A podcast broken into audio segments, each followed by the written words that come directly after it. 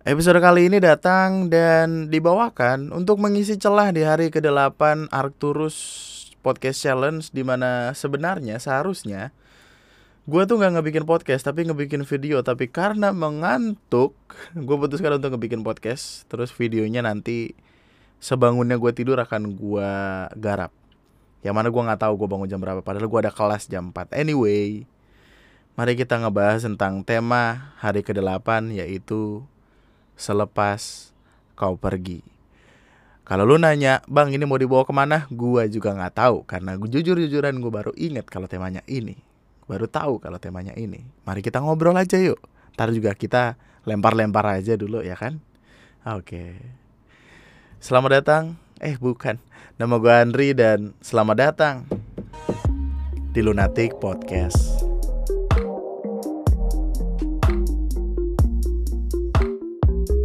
Selepas kau pergi Tinggallah Suara gue kayak jerapah disembelih Anyway uh, Waktu itu gue ngebikin judul ini Karena ada sebuah lagu yang waktu itu sangat amat gue cintai Judulnya Selepas kau pergi itu Dari uh, Siapa sih yang nyanyi? Siapa ya yang nyanyi? Selepas kau pergi Laluna Laluna Eh iya gak sih? Oh iya bener Laluna. Tapi kayaknya di cover orang deh, soalnya ini video kayak dari 2014 cuy. Kayaknya hasil coveran orang gitu. Oh enggak deng. Tinggal aku sih. Enggak deng emang ini originalnya. Tapi kok baru terkenal 2000 Kapan ya gue bikin challenge ini? 2018? Apa gue aja norak? Bisa jadi karena biasanya tuh tren yang gue tahu tuh terlalu terlalu tua ya. Selepas kau pergi ini menjadi sebuah tema karena ada salah satu kawan gue yang waktu itu ingin menceritakan tentang uh, rasanya ditinggal seseorang. Cinta nih perkaranya nih. Tapi dia menyogok gue dengan apa ya nasi kucing kalau gue nggak salah Dri lu kan lagi bikin challenge. Nitip satu boleh gak? Wah, karena saya adminnya. Nepotisme terjadi. Kekuatan orang dalam Bro, come on. Terus kayak yang Harusnya ada ada tema lain gitu. Entah mati atau apa gitu. Pokoknya gelap temanya Tapi tiba-tiba selepas kau pergi anjing. Jadi kayak apa ya Melo-melo gitu. Tulisan gue gini. Selepas kau pergi Eh selepas kamu pergi Aku lebih bahagia karena aku tahu kamu sekarang bersama dengan lelaki sempurna. Tentu, aku akan merindukan wangi lotion Lovely White yang sering kamu pakai, atau kebiasaanmu yang tidak bisa menghabiskan makanan dan berakhir menyuapiku dengan senyuman. Tapi tak apa, namanya juga namanya. Selepas kau pergi, tentu semuanya akan berbeda. Aku mungkin akan mulai bangun siang karena sudah tak ada lagi tanggungan untuk menanyakan tidur jam berapa kamu semalam. Aku juga mungkin akan tidur lebih cepat karena tak akan lagi mendengar celotehanmu akan dunia kala hari berubah gulita. Harusnya kala hari berubah gelap ya, lebih bagus tuh. Kenapa revisi tiba-tiba? Mungkin setelah ini hidupku akan berubah membosankan harus mulai terbiasa menonton film di bioskop sendirian tanpa kepalamu yang bersandar, makan ayam KFC tanpa tanganmu yang tiba-tiba mencuri kulitnya, atau bahkan kedinginan karena tak ada lagi yang memberikan peluk hangat dari jok belakang. Eh, maaf, aku baru sadar kalau tulisanku ini tidak baik untukmu.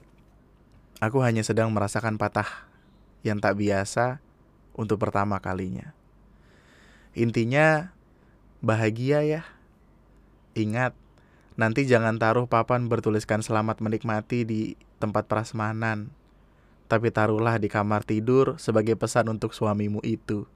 Selamat menikmati, ya gitu. gitu. Eh, ini gue proud loh sama tulisan ini, bagus loh tulisan ini tuh. Karena relatability-nya tuh bagus gitu. Ih gila, rima gue dulu bagus loh permainan rima gue ternyata. Tentu aku akan merindukan wangi lotion Lovely White yang sering kamu pakai. Ada gak sih emang lotion Lovely White tuh? Gue baru tahu dah. Ada. atau kebiasaanmu yang tidak bisa menghabiskan makanan dan berakhir menyuapiku dengan senyuman. Tapi tak apa, namanya juga namanya. Nah, gue suka banget itu. Itu itu kalimat yang gue dapat ketika gue kerja di kantor waktu itu. Namanya juga namanya. Ya Elandri udah sih namanya juga namanya. Ya namanya apa? Gitu. Asli rimanya bagus ya. mungkin setelah ini hidupku akan berubah membosankan. Kenapa gue ini banget sih apa? Apa sih namanya self centris gitu? Apa sih namanya mencintai diri sendiri banget gitu gue membanggakan tulisan ini banget kayaknya. Padahal masanya udah hilang.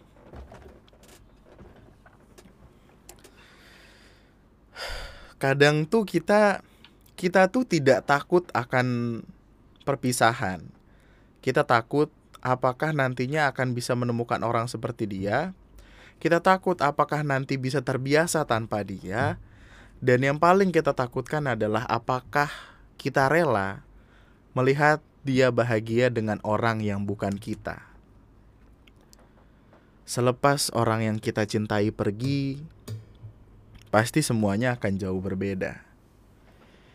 Tidak sama ketika ia ada dan membangunkan di pagi hari, dengan menanyakan eh dengan dengan kalimat good morning babe gitu. Atau pagi sayang gitu.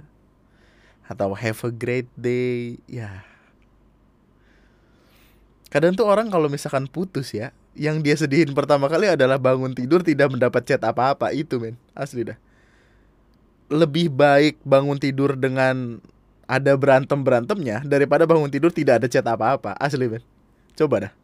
Bukan maksud gue lu, lu mesti berantem sama pacar lu. Enggak gitu. Tapi akan kehilangan rasa kehilangannya itulah yang akan ya nantinya akan ngebikin uh, kita semua jadi teralihkan pandangannya akan dunia.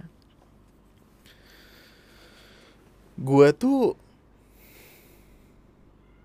lupa jujur-jujuran kapan terakhir kali gue galau setelah ditinggalin gitu. Kayak perasaan perasaan sedih yang yang linglung tau gak sih? Waktu itu gue pernah bikin tulisan bagus banget. Gue masih membanggakan tulisan gue nih ya. Sorry btw tapi ada tulisan gue yang bagus banget kayak uh, setelah nggak ada kamu aku naruh gelas di air aja tumpah-tumpah terus di bawahnya gue tulisin kayak eh aku baru sadar setelah tidak ada kamu aku nulis aja salah gitu. Yang gitu gitu loh intinya kayak. Tadi kan kalimat gue aku nggak bisa naruh gelas ke air gitu. Lu paham gak sih? Itu kan salah kan naruh gelas ke air kan salah. Terus akhirnya di akhir tulisan kayak bahkan aku tidak bisa menulis dengan benar cek gitu. Anjing lebay banget bang Nah, emang bener tau gitu dari tadi gue bikin podcast anjing seru daripada gue bikin video gagal mulu sialan. Uh, iya ya anjing gue udah lupa itu masa-masa cici-cici galau berak tau. Sampai akhirnya sampai akhirnya lupa gitu. Ih, lu masih lu nikmatin men kalau misalnya lu pacaran putus pacaran putus nikmatin ya, asli dah. Ketika nantinya lu sudah serius berhubungan, lagi ada hubungan sama berada di dalam sebuah hubungan sama orang yang lu yakini yang kayak gitu kayak gitu tuh manis gitu untuk diingat. Kayak lucu-lucu gemai gem, gemoy. Gemoy anjing gemoy. Coba coba sekiranya apa yang orang akan lakukan setelah putus? Setelah ditinggal ya kan? Kalau kalau cewek kan biasanya nangis. Seminggu pertama tuh nangis galau makan gak enak gitu. Cowok mah minggu pertama bro Mobile Legend lah ngereng kita anjay. Ngereng ngereng ngepus rank seminggu bla bla bla. Minggu kedua baru mulai kayak kok sepi ya hidup gua sama batang mulu gitu. Cowok-cowok mulu gitu.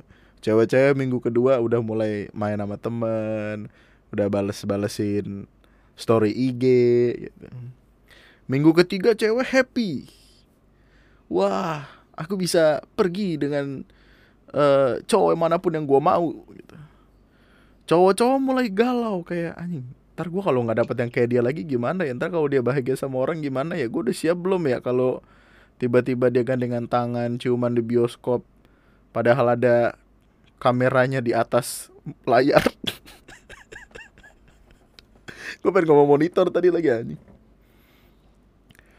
Terus baru minggu keempat si cowoknya galau akhirnya ngechat Hai mantan kangen. Wah. Sedangkan di hari keempat wanita kan sudah bebas sudah lupa akan putus segala macem. Eh tiba-tiba dapat chat kangen iya aku juga. Iya elah goyah pendiriannya. Gitu ya cewek tuh. Gue gue tidak gue bukannya gue pernah mendekati sebegitu banyak wanita ya. Tapi cewek tuh kalau dicat sama mantannya kangen goyah men. Pendiriannya rontok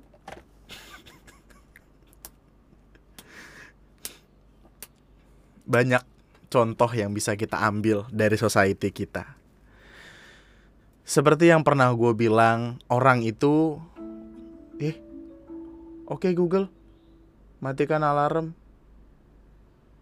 Kenapa jam segini alarm gue nyala? Oh iya ini alarm alarm tidur jam 6 Bukan alarm bangun, alarm tidur. Kalau nggak gitu gue nggak tidur tidur. Anyway, terus uh, apa tadi gue mau ngomong apa? Google an ah elah apa tadi gue mau ngomong apa? Oh iya, uh, gini orang tuh biasanya kalau misalkan dia ada di masalah relationship terus kita ngomong sesuatu pada akhirnya itu akan menjadi omong kosong belaka gitu. Karena pada akhirnya mereka akan mengikuti kata hatinya mereka sendiri. Taruhan nama gue berapa banyak sih teman-teman lu yang udah lu kasih tahu jangan balik lagi jangan balik lagi tapi tetap batu masih balik lagi? Banyak bro. Banyak. Gue punya beberapa nih satu dua tiga tahun ini kan? Eh gitu. itu jokes lucu. Ada orang di TikTok kayak gitu kayak uh, pernah one night stand sama berapa cowok?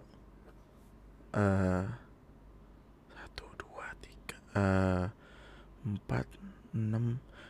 Uh, bulan ini apa bulan kemarin? lucu. ketika orang pergi meninggalkan kita, kecenderungan kita yang gue yakini gini. Sebuah kebiasaan uh, itu akan long lasting ketika kebiasaan itu dilakukan selama 18 hari berturut-turut. Oke. Okay? Oke. Okay. Uh, eh, kebiasaan baru bisa disebut kebiasaan ketika sudah lo lakukan 18 hari berturut-turut. Coba lo lakuin sesuatu 18 hari berturut-turut. Ketika nggak lo lakuin, lo pasti akan ngerasa berdosa. Contoh ibadah uh, eh gini-gini gue pernah tahu yang sholat tidak putus main warnet tiba-tiba ada suara azan masya allah kenapa gue masih main warnet? Akhirnya gue kasih ke temen gue billingnya terus gue pergi sholat. Kelar sholat balik lagi. Ah susah susah susah gitu dan itu setelah kebiasaan maksudnya setelah terbiasa melakukan itu terus terusan uh, it, uh, apa kebiasaan kita pun mulai tertanam dan itu jadi naluri alamiah kita. Ketika kebiasaan itu tiba-tiba hilang, ada perasaan kosong di dada yang harus diisi sama orang lain. Kalau misalkan putus nih tiba-tiba putus terus kan kayak bete kan. Dan cewek-cewek kan biasanya kalau sebelum putus tuh pasti punya backingan kan. Biasanya biasanya. Nggak ngejat sini kan biasanya. Teman-teman gue sih gitu. Putus sama si ini ya tapi si besoknya setelah putus sudah ada yang bisa diajak chat aja gitu ya tetap galau lah. Karena kan itu cuma pelipur lara pelampiasan. Banyak sekali kawan-kawan saya yang dijadikan pelampiasan. Yang pada akhirnya mereka curhat ke gue sambil koba mabu mabu mabu tiba-tiba besoknya balikan. Gue pernah punya temen. Lucu banget cerita ini lucu banget. Kalau nggak lucu nggak apa-apa balikin duitnya. Ciki itu bayar kagak lu. Gue punya seorang kawan kawan gue ini bertemu sama seorang wanita yang masih satu circle sama gue eh saudaranya tuh satu circle sama gue oke okay? Uh, terus waktu kami main di rumah temen gue ini, temen gue eh gimana ya? Gini gini gini, ada cowok namanya Wawan, ada cewek namanya Wiwin. Ya, pasti ketebak banget itu ya. Kayak kalau cowok Wawan, kalau cewek Mbak Wawan. Ada ada Wawan, ada Wiwin, oke. Okay? Temen gue ini si Wiwin dan Wawan, dua-duanya teman gue, tapi si Wawan ini tiba-tiba jatuh cinta pada pandangan pertama kepada saudaranya si Wiwin. Oke. Okay. Uh, eh, dia pun kemudian berusaha mendapatkan itu karena seperti yang kita tahu, cowok ketika PDKT bucin. Beberapa cowok sih, nggak semuanya. Karena kadang ada cewek yang suka sama cowok duluan, terus cowoknya kayak gampang gitu ngerti ini. Oh gua itu, cek gitu. terus dia si si Wawan ini memperjuangkan uh, saudaranya Wiwin sebegitunya, sampai akhirnya mereka pun jadian mereka jadian beberapa lama terus ada pergolakan karena uh, si Wawan ini diminta untuk fokus kuliah daripada pacaran. Terus kesannya kayak orang tua si Wawan ini tuh kayak sebel gitu kayak sama si Wiwin. Yang padahal nggak sebel-sebel amat. Orang tuanya cuma pengen Wawan lulus kuliah dulu. Uh, terjadi ini dan itu ini dan itu tiba-tiba Wawan dan eh kok Wiwin? Wawan dan saudaranya Wiwin kita sebut aja namanya Wewen ya. Wawan dan Wewen pun putus. Selama beberapa hari uh, si Wawan ini galau karena si Wawan ini hatinya sangat lembut, ya kan? Hatinya mudah tergores. Wawan kemudian pergi ke rumah gua setelah beberapa hari dia putus gitu. Wawan kemudian pergi ke rumah gua, mengajak salah satu teman gua. Kemudian teman gua datang membawa Amer Gold dua botol. Cukup tipsi-tipsi dong, sober. Sobat bergembira. Parah tuh men anjing mabuk gua sampai muntah 17 kali. Uh. Eh 7 apa 17 sih? Lupa gua. Pokoknya dihitungin sama si brengsek gitu kayak satu, uh, dua, uh, tiga, uh. Gimana sih jokesnya? Ue, ue, eu, ya masuk ke mulut gitu. ue, ue, eu, ya. Terus mabok, mabok. Uh, inti intinya rada-rada wadau lah waktu itu eh ini gue nggak apa-apa nggak sih nyeritain nyeritain kayak gitu di podcast nggak apa-apa lah ya santai lah aduh mana ini lagi banyak yang denger tapi tapi ya emang kadang kalau lagi stres tuh emang kadang suka itu alkohol ya daripada narkoba ya kan? Gue kalau lagi stres doang alkohol masalahnya stresnya sering ya. Uh, intinya intinya pada pada pada lupa diri lah gitu. Pada kayak seenaknya lah gitu. Uh, terus kondisinya waktu itu temen gue udah udah ngantuk-ngantukan. Dia kan tipikalnya kalau kalau mabuk tuh ngantuk terus gue sama teman gue satu lagi sebut aja Jono gue juga nggak tahu kenapa gue bawa Jono di sini tapi gue sama Jono nih ngobrol di teras sedangkan si Wawan tuh masih tidur di kamar gue Terus tiba-tiba ada yang ngechat uh, si mantannya Wawan. Kenapa snitch gitu. Dia dia ngechat, dia ngechat nanyain apa gitu. Terus gua kayak uh, namanya orang nggak sadar ya maksudnya setengah sadar gitu terus gue kayak main telepon aja gitu kayak iya kenapa gitu terus uh, karena suaranya kayak kurang gede terus gue loudspeaker Iya kenapa? Si Wawan hafal sekali suara tersebut karena suara itu membangunkan dia setiap pagi. Wawan kemudian bergerak langsung, wah bangun. Terus kayak, sini, sini, sini, sini. Padahal HP gua. Oh diambil sama dia, oh dia nelpon, teleponan, teleponan, teleponan besoknya balikan. Anjing emang, emang, emang nyari, nyari temen doang lu buat butuh diusahain. Yang mana juga sebenarnya gue nggak tahu Kayaknya gini, itu adalah kombinasi dari alkohol dan jam 2 pagi. Semakin pagi kita mengobrol, semakin jujur apa-apa yang kita keluarkan. Alkohol membantu mendorong itu. Sepertinya yang terjadi adalah masalah mereka yang menyebabkan mereka putus itu diperluas menjadi sebuah penjelasan yang sangat amat cantik. Kemudian mereka berdua menyadari kalau itu adalah hal tolol. Kenapa kita putus karena ini? Akhirnya mereka balikan. Akhirnya uh, beberapa minggu kemudian dia ke rumah gua bawa Amer Gold lagi untuk selebrasi, muntah lagi, tidur lagi. Yang ingin saya beritahukan adalah gitu. bukan bukan bukan apa ya? Bukan kegilaan yang terjadi setelah putus, tapi eh bukan bukan apa-apa yang eh gimana sih gue pengen ngomong apa ya? Maksud gue gini loh. Ini tuh bukan tentang maboknya, ini adalah tentang kegilaan yang sekiranya bisa orang lakukan karena putus itu si Wawan ini dia tuh sering kali bercanda loh.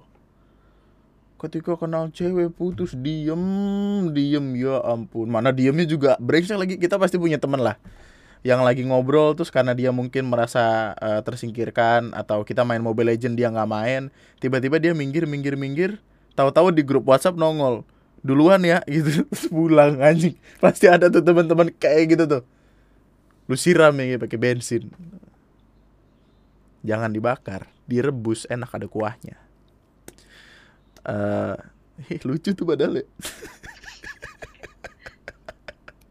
Lucu gak sih? Kurang ya? Ya udah. Gue nggak tahu kenapa gue happy banget kayaknya. Gue nggak bikin sebagai seorang manusia pada umumnya, ketika kita gagal melakukan satu hal, tapi kita berhasil merasa nyaman dalam hal lain, kita akan bahagia. Gue tuh habis gagal bikin video, men, berusaha record berkali-kali gagal. Gue ngebikin podcast kan asal lempar aja, yang penting kena kan. Makanya kalian sangat amat respect karena mau mendengarkan celotehan nggak jelas ini. Gue kayaknya meskipun kayak ketika punya pacar putus atau enggak kayaknya gue emang lebih seneng nonton di bioskop sendiri sih. Meskipun demikian ada seorang kawan. Kawan gue ceritanya gue kawan mulu nih kawan gue banyak emang kadang-kadang kadang-kadang. Tiba-tiba out of nowhere nelpon gue menanyakan lagi di mana. Gue jawab lagi di rumah. Emang lu pikir gue ke mana? Gue tuh kalau nggak diajak nggak mau pergi. Di rumah aja. Uh, terus dia bilang kayak sini deh ke BCP gitu. BCP itu apa ya? Lupa gue namanya. Bekasi Central Park. Ngapain? Udah ke sini aja. Terus ya udah uh, gue ke tempatnya Terus ternyata dia tidak di BCP melainkan di Giant Bekasi. Oke okay lah, tidak apa-apa, muter-muter makin jauh. Mana waktu itu kan belum ada belum ada STNK. Eh, oh iya waktu itu motor gue masih Supra 125 yang tidak ada STNK-nya. Nggak ada yang STNK-nya di nyokap. Bukan bukan. Jadi jadi gue nggak bisa parkir di mallnya. Gue mesti parkir di parkiran yang di samping mall yang harganya empat ribu. Uh, terus gue samperin lah dia. Ternyata dia kayak ada di some kind of food court gitu dengan tiket di tangannya. Hanya satu. Terus gue bingung lu kenapa nangis? Emang filmnya sedih? Waktu itu gue lupa filmnya apa asli lupa gue gue bertanya emang kenapa lu nangis? Eh kok lu nangis? Emang kenapa filmnya sedih? Gitu. Terus dia hanya gini, uh, anggaplah ini meja. Uh, tangan dia memegang dahi, arahnya ke bawah mukanya dia. Di bawahnya adalah tiket uh, tiket nonton bioskop yang belum disobek sama mbak-mbaknya itu loh. Jadi kayak intinya gue tahu nih dia belum masuk ke dalam. Tiba-tiba tas air mata turun. Nah, ada apa gerangan kawan gitu. Sebagai teman yang baik, ketika orang sedih, jangan ditanya ditemenin. Oke gue temenin. Baksud dua jam nangis doang anjing. Gue sebel banget. Dibeliin makan kagak minum kagak nemenin orang nangis jauh-jauh dari rumah gua ke Giant Bekasi. Itu 45 50 menit men. Kagak ada yang bayarin gua bensin.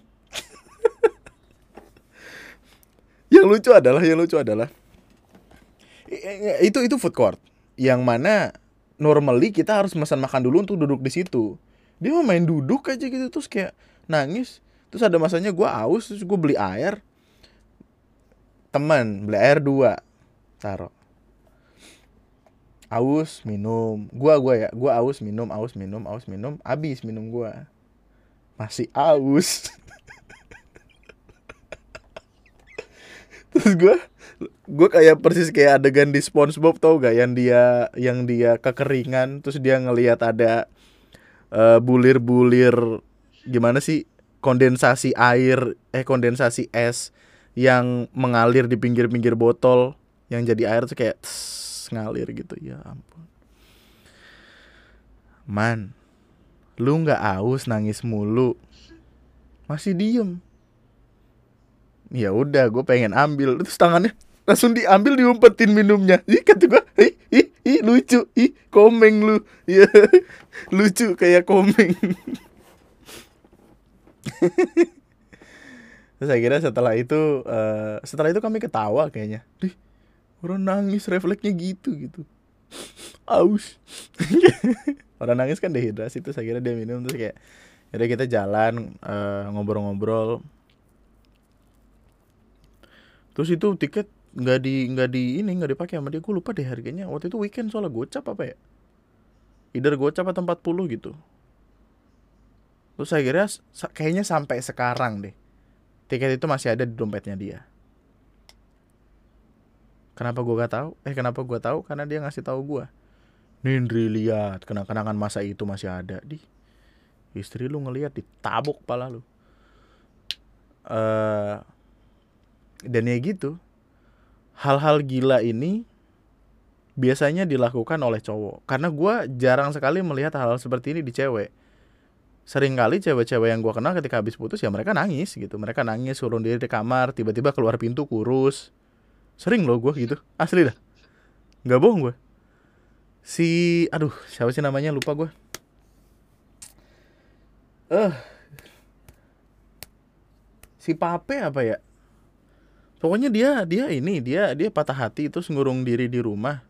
Terus tiba-tiba keluar keluar kurus. Eh well sebelum itu dia sakit kuning sih. Tipes. Tapi kan itu terjadi karena patah hati terus gue nggak tahu deh itu pape apa bukan ya? Anjing memori gue mix up banget tuh kayak rada-rada random yang ada di kepala gue harusnya gue ngebikin pertanyaan dulu ya di di Instagram Story waktu habis putus apa yang lu lakuin gitu? Stalking. Stalking itu bukankah pada akhirnya kayak kayak main ini kayak main benteng Takeshi? Tau gak sih benteng Takeshi yang yang kita loncat ke sebuah lubang kita nggak tahu di lubang itu ada monsternya atau enggak atau kita jatuh ke lubang itu terus ya udah jatuh gitu ke alam barzah gitu jadi kayak ketika kita stalking tuh ya kita kayak lagi main lompat itu. Kalau misalkan lagi apes ya kita lompatnya ketemu ketemu apa sih ajudannya si Raja Takeshi itu yang monster-monster yang mukanya langsung dicoret-coret. Tiba-tiba lu stalking dia terus dia update story sama yang lain gimana? Putus nih, putus. lu putus lu bersedih nangis bla bla bla bla. Tiga hari kemudian gua kuat mengajalani ini. Putus bukan segalanya. Tiba-tiba ngelihat ada dia di TL wah kok ada storynya dibuka? Dia lagi sama cewek lain. Dia HP dibanting makin kejer makin beberapa kali loh gue gue berangkat ke sekolah terus menemukan teman-teman gue matanya sembab. Ketika ditanya gara-gara perkara cowok eh cowoknya di kelas gue juga. Ya gitu. Cowoknya nggak nangis tuh. Orang malam ngereng sama gue gitu loh.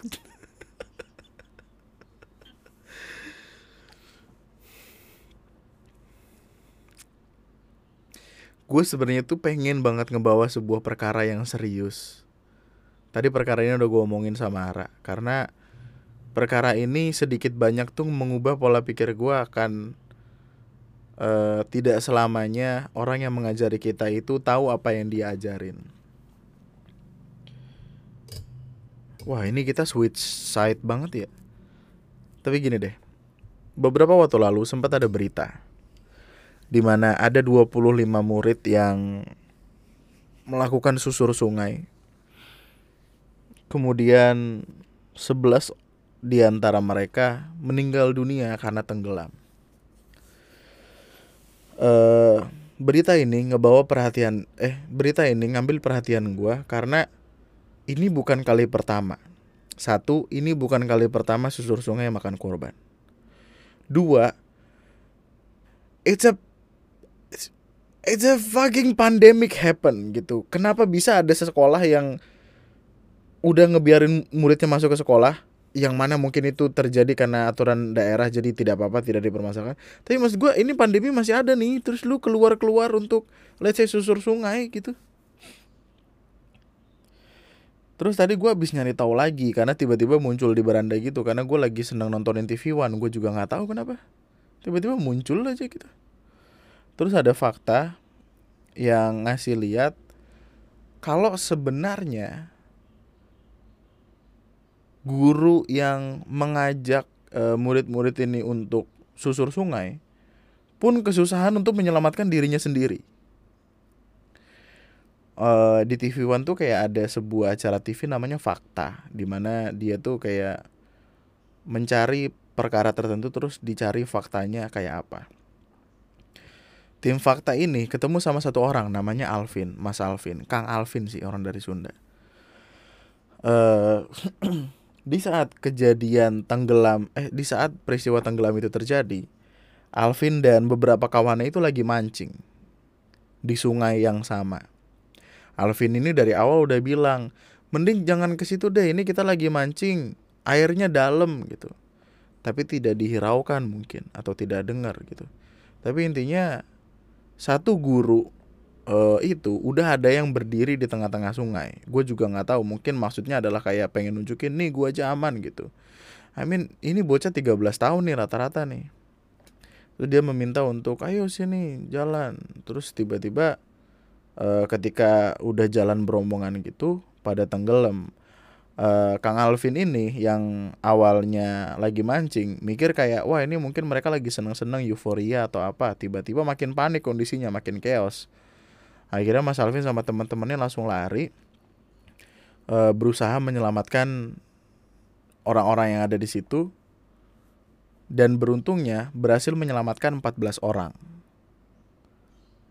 Oke. Okay. E, kemudian Mas Alvin ini bertanya kepada gurunya.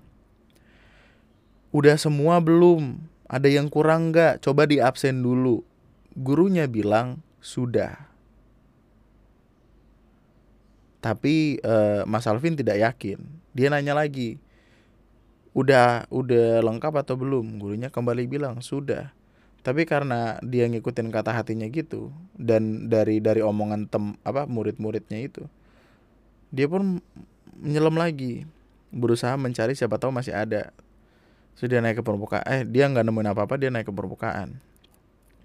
Terus warga nyampe, rame lah segala macam. Ternyata masih ada 11 orang yang tertinggal di sungai itu dan tidak bisa diselamatkan. Mas Alvin atau Kang Alvin ini gua rasa dikirim Tuhan untuk memperingatkan eh untuk untuk emang dasarnya untuk menyelamatkan anak-anak ini atau berusaha untuk ada di kejadian itu keadaan itu untuk menolong.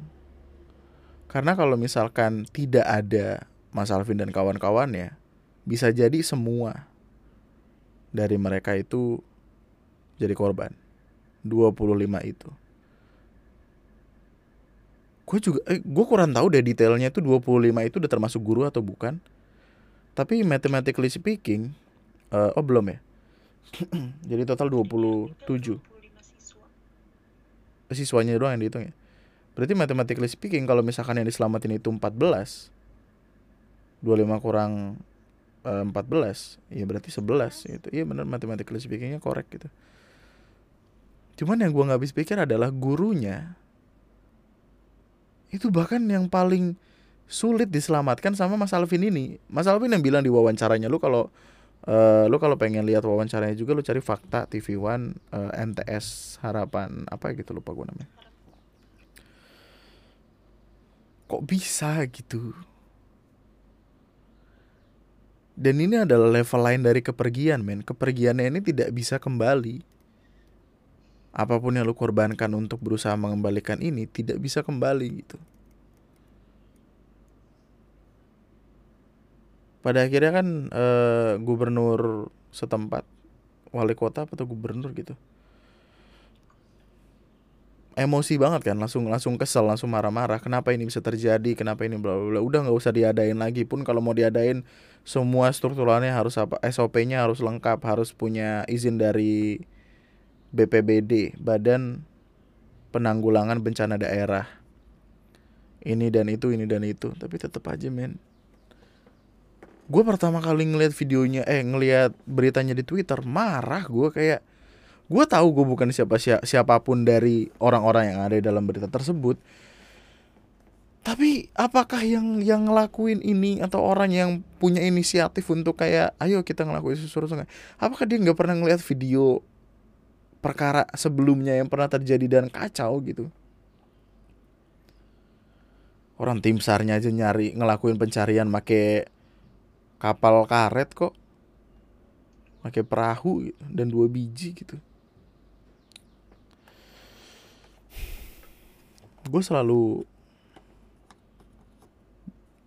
selalu apa ya selalu menyukai sudut pandang satu dan dua. Bisa bisa jadi tiga dan empat mungkin. Tapi sudut pandang apa yang sekiranya terpikirkan oleh orang yang ngajakin bocah-bocah umur 13-an tahun untuk menyusuri sungai yang dalam? Dia nggak riset dulu apa gimana ya? Kepala sekolah dari uh, sekolah itu pun bikin video gitu. 1 November kalau gue nggak salah tadi diuploadnya di TV One. Kondisinya ya minta maaf sambil nangis gitu tapi waktu itu yang di Twitter soalnya gue ngeliat ada video bahwa bapak bener-bener emosi itu men. Marah-marah banget gitu karena ya kenapa bisa terjadi kenapa ngajakin untuk susur sungai? Kenapa nggak diperiksa dulu segala macamnya? Dan tidak ada peralatan gitu ya di badan si siswa-siswanya ini. Tidak ada persiapan yang matang gitu.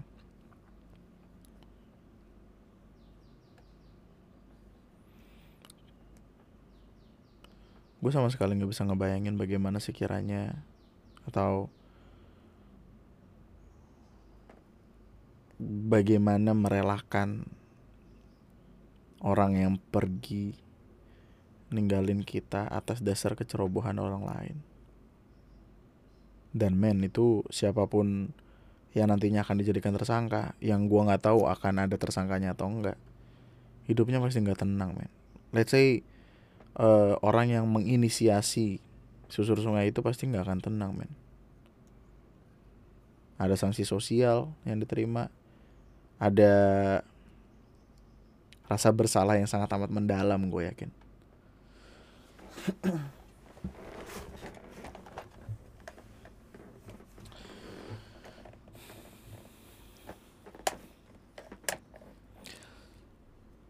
Dan atas dasar kepergian orang lain ketika orang lain pergi ninggalin kita PR-nya adalah membuat kebiasaan baru mengikhlaskan dan mengikhlaskan sesuatu yang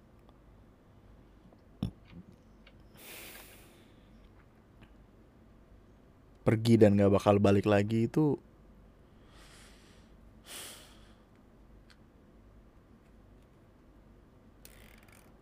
waktu itu sempat ada kata gitu di sosial media kayak bertebaran gitu kayak Level tertinggi dari mengikhlaskan adalah melihatnya bahagia dengan orang yang ia cintai.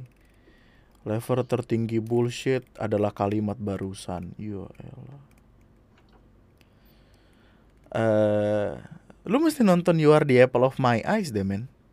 Anjing ini ini tensi tensi podcast ini aneh banget ya. Awalnya ceria ceria ceria kemudian down terus di, diusahakan untuk mau ceria lagi nih gua. Ya elah kayak Bitcoin harganya naik turun naik turun. uh, You Are the Apple of My Eyes adalah film favorit gue sepanjang masa. Nomor satunya About Time, nomor dua You Are, you Are the Apple of My Eyes. Menceritakan tentang seorang penulis yang jatuh cinta kan seseorang dari SMA, kemudian memperjuangkan itu, tapi pada akhirnya tidak bersama. Kalimat yang gue suka banget nih nih nih gue gue nggak mau nunjukin filmnya tapi gue gue bakal kasih tahu dia dialognya. Dialognya bagus banget. Dan ini kan based on true story. Jadi waktu itu uh, mereka aduh sorry spoiler ya tapi gue harap dengan spoiler ini lo akan jadi lebih pengen nonton filmnya uh, ada masanya di mana di di film ini ada ada scene di mana gempa terjadi Terus ketika gempa terjadi, yang pemeran utama ini pertama kali lakukan adalah menelpon wanita yang sudah putus darinya selama bertahun-tahun lamanya.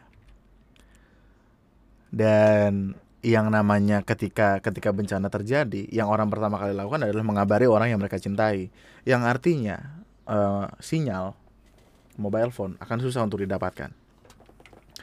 Terus dia lari lari lari ke jalanan buat nyari sinyal yang bagus terus kemudian dia nelpon. Terus dia ngeliat ke atas bulan. Eh ke atas bulan di atas bulan ada apa? Matahari di atas di ngeliat ke bulan gitu.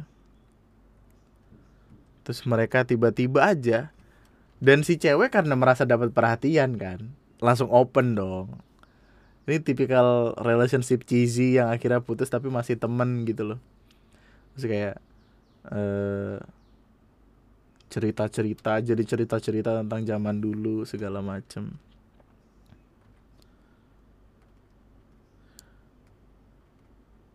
terus kalimat yang nih nih. Kalimat yang paling bagus adalah Karena pernah kamu sukai, aku jadi sulit untuk merasa orang lain benar-benar menyukaiku.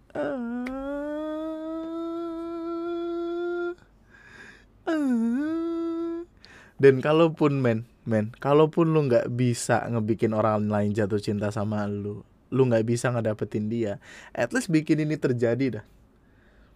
Bikin orang itu mikir kalau nggak ada orang yang bisa nge uh, kalau nggak ada orang yang bisa jatuh cinta lebih hebat daripada lu itu akan diingat men bahkan mungkin ketika dia udah berumah tangga punya suami segala macem jadi ya ada kemungkinan kalau misalnya nanti lu bikin rumah di samping rumahnya dia bisa lah main kadang-kadang ya kan Woo, opportunity dibantai orang karena pernah dicintai oleh kamu, aku jadi apa tadi katanya lupa gue. Aku jadi tidak pernah bisa merasakan ah gitulah. Ribet lah. Uh, wah udah 44 menit nih baca email nggak? Gue lagi pengen ngebikin podcast ini cepet aja sih man Karena gue butuh buat tidur. Nanti gue bangun jam 2 mungkin Jam 1 jam 2 siang untuk mulai ngegarap lagi videonya. Terus gua kelas sambil ngerender video. Terus malamnya gua publish. Gue publish terus besok gua ada rencana buat pergi ke Gancit sih ke Wall Street. Ya schedule gua untuk sekarang itu. Kita kelarin podcast dulu deh. Hmm. Gue gue coba bikin sekarang aja kali ya. Di IG story ada yang balas nggak ya? Dih, ada orang nge-mention gue. Bentar.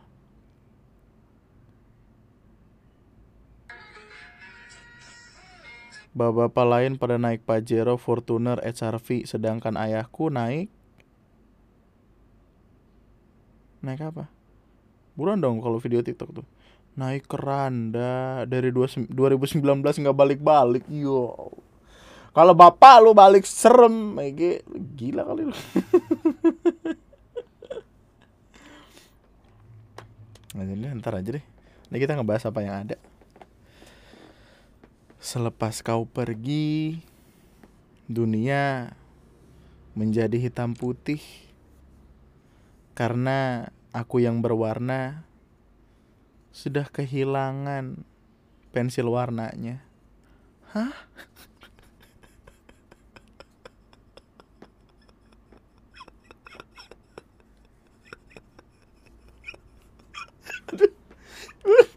gue gak bisa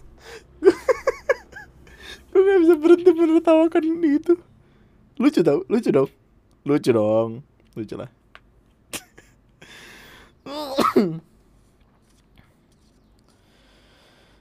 Kapan sih terakhir kali lu putus men? Kapan terakhir kali lu putus? Kapan terakhir kali lu merasa galau kelimpungan makan minum nggak enak kerja nggak fokus bawaannya pengen ngeliatin IG story, WhatsApp story di Twitter dia ngepost apa. Kalau misalkan dia masih marah-marah lu akan no mention. Jujur gue rindu tahu Twitter-Twitter zaman 2012, 2013. Itu masa kemasan sekali, men. Asli. No mention untuk kode-kode ya kan. KMZWAY 87AA Kode naskah Rumble. Uh, Bangun tidur Kangen ya gitu. Terus yang reply banyak Kangen siapa tuh? gitu. Ada nih orang Inisialnya Anwar. Bercandanya dulu kan gitu kan nge-retweet uh, tweetnya aku jujur. Ya elah. Dear love ya elah, lu yang lu yang bocah-bocah lahir tahun 2000-an 2001 Twitter sekarang udah rada-rada waduh men. Isinya orang pintar semua. Jadi isinya ya perdebatan intelijensia antara satu dan yang lain. Siapa nih nelpon nih? Mak gue nelpon bentar ya Halo, kenapa, Mak? Kesiangan, Dik. Gimana ini, Dik?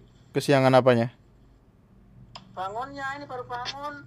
Sekolahnya adek. Heeh. Ya nggak apa-apa. Mau nggak masuk? Aku nggak apa-apa. Mau Masih di rumah ini. enggak? Maksudnya mau tetap sekolah atau enggak? Kalau telat mah nggak apa-apa. Santai aja sih. Udah anterin, anterin kamu nih. Oh, oke. Sudah. Ya. Kenapa? Kenapa tiba-tiba hari gue telat? anyway, gua rasa itu aja. Gue mesti nganterin adik gue nih, emak gue. Kesiangan. Eh, love you all so much. Sampai jumpa di podcast esok hari. Bye bye.